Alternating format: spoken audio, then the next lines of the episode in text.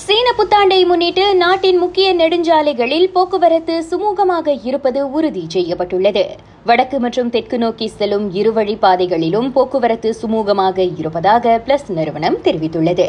கிழக்கு கரை மாநிலங்களில் உள்ள நெடுஞ்சாலைகளிலும் நிலைமை கட்டுப்பாட்டில் இருப்பதாக மலேசிய நெடுஞ்சாலை வாரியம் சொன்னது.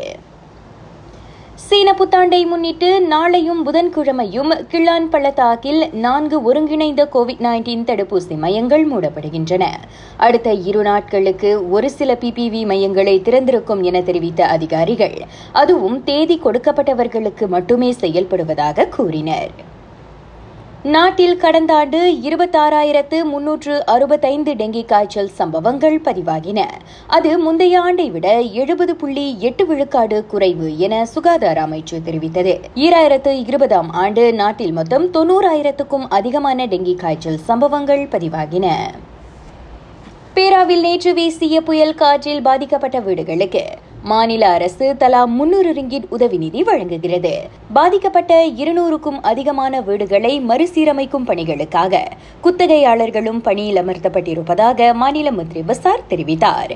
ஆக தாமதமாக நாளை வாக்கில் அப்பணிகள் முழுமை பெறும் என எதிர்பார்க்கப்படுகிறது.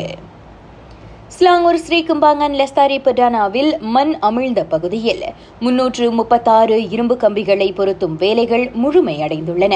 அப்பகுதியில் நிலைமை பாதுகாப்பானதாக இருப்பதாக அனுமதி கிடைத்ததும் அங்கு வியாபாரம் செய்து வந்தவர்கள் தங்கள் வியாபாரத்தை தொடரலாம் என சுபாங் ஜெயா மாநகர் மன்றம் தெரிவித்தது. ராகா செய்திகளுக்காக நான் திவ்யா வேகன் ஜான் வணக்கம்.